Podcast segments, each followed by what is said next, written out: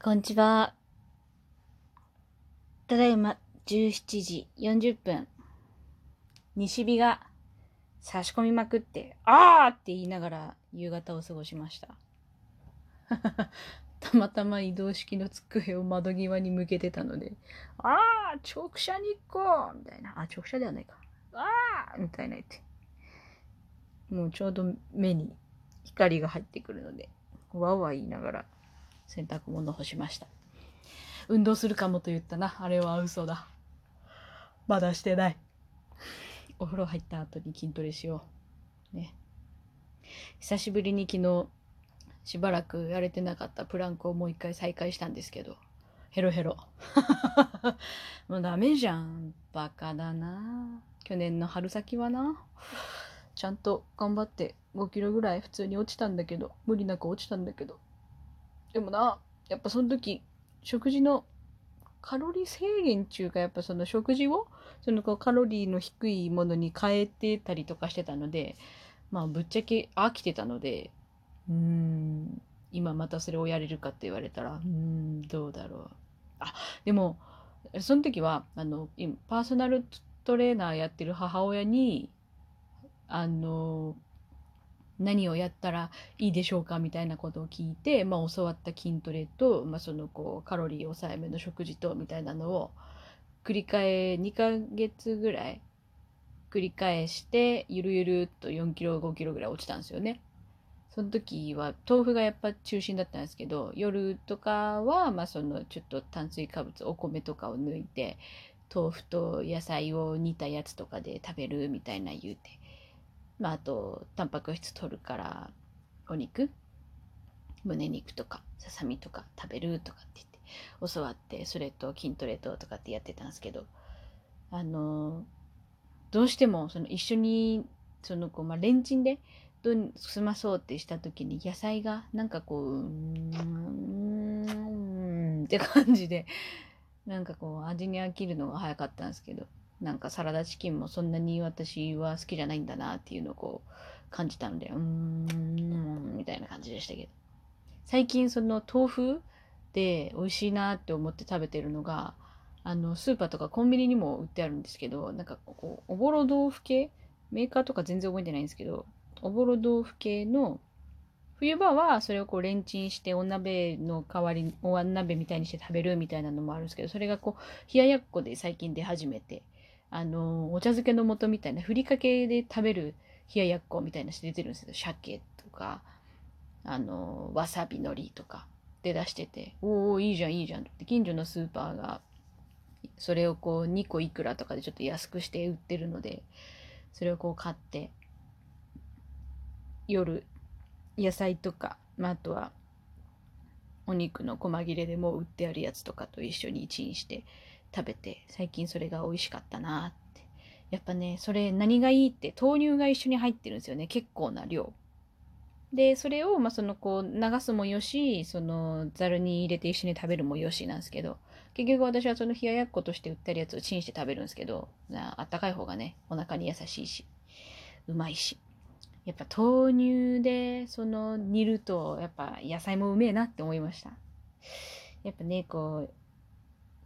市販の普通の豆腐だけのやつでその痩せた時はやってたのでそら味気もなくなるわなみたいな感じであれでしたけどやっぱ豆乳強いな。あそっか。だからあれか。わざわざ豆乳が入ってる豆腐じゃなくても豆乳を別で買うとよかったりとかするのか。ね。多分お鍋が一番強いですよダイエット食には。そんな気がする。うまいもんな野菜いっぺんに食えるし。だしも出るし。隅から隅まで食えるし。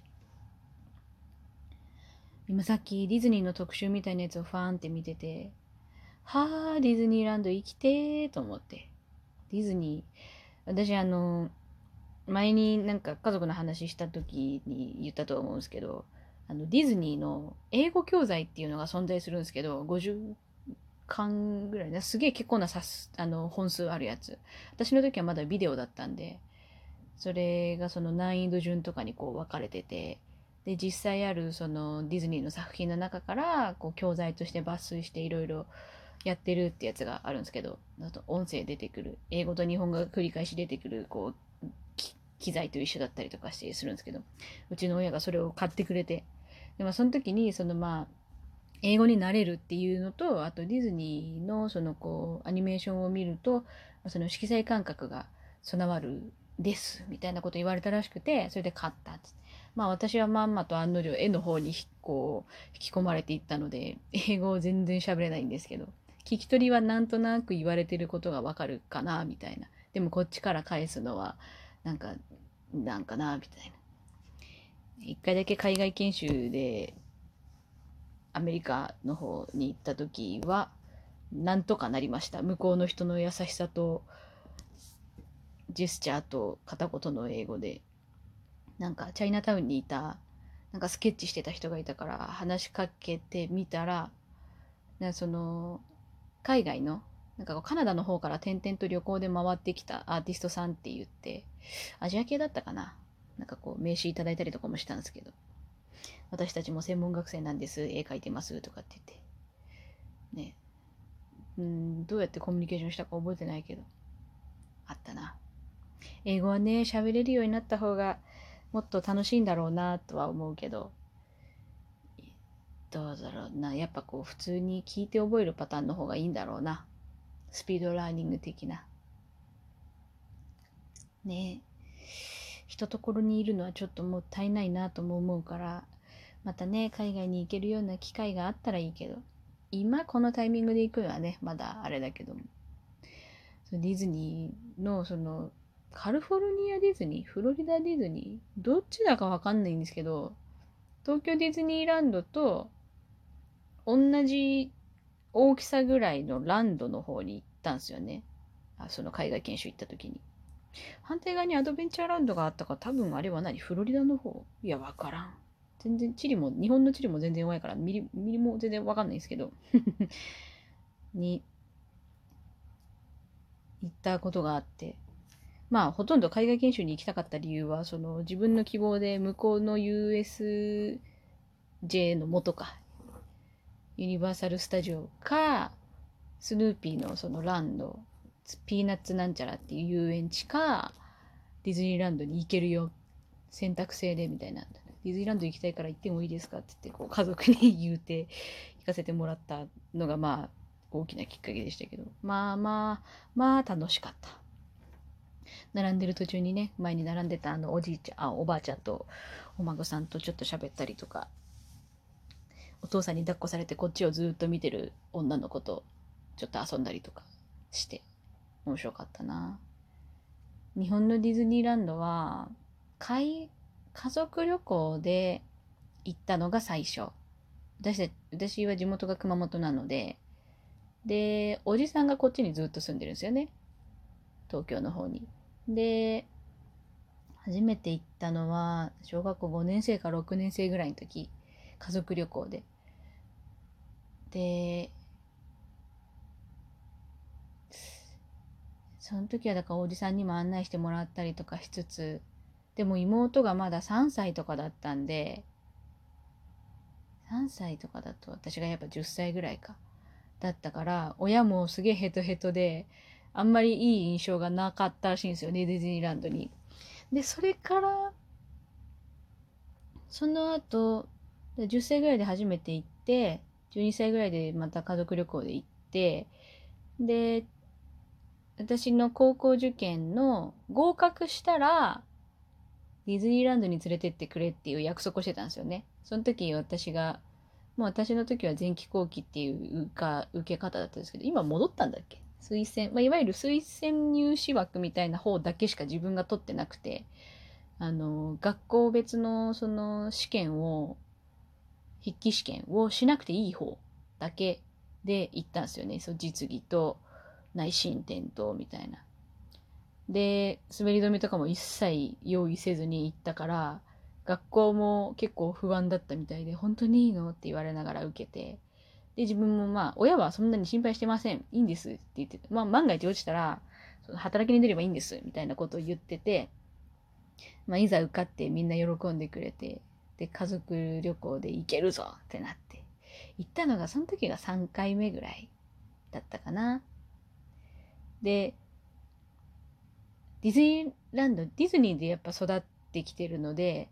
すごい好きなんですけど、グッズが好きとかっていう、そんな感じではないんですよね。もうなんかあの場所がすごい好きみたいな。なんか、もうこ気持ちも体もワクワクしてるあの感じがすごく好き。みん、どの人もそうだし。海外のディズニーランドもそうでしたね。はい、たまたま友達の入場を待つのに先に入って、入り口のところで待ってたんですけど、その間やっぱ入ってくる人たち、入ってくる人たちがもう、すっごい年齢層とか全然いっぱい幅広いのにみんなニコニコして入ってきて、まあ一人だけ思いっきりユニバーサル・スタジオの T シャツ着てきて入ってきた男の子がいてめちゃくちゃ笑いましたけど。でもやっぱ向こうでもやっぱ入ってくる時から耳つけてたりとかもうそのそれ専用の服装だったりとかっていうのはしてたんでどこも一緒なんだなと思って。でこっちに引っ越してきて行ったのはこ5年ぐらいかなそれまでは行けなかったな普通にその行く余裕がなくてで、ようやく年に1回とか2回とか行けるようになったかな。でも去年は行ってないのかな。ディズニーランド、最近は C に行くことも多いかな。やっぱ一緒に行く友達が C がいいっていうことの方が比較的多いので、まあ、C だったり、ランドだったり、もうまあ2年に1、2回、2年の間に1、2回ぐらいの感じでなんとなく行ってるけど、今はね、こう、いけないって言われると、生きてえなって思うあの感じね。難しいところ。あ、いつ開けるのかな？今年はな、行きたいと思ってるんだけどな。ディズニーランド、遊びたいな。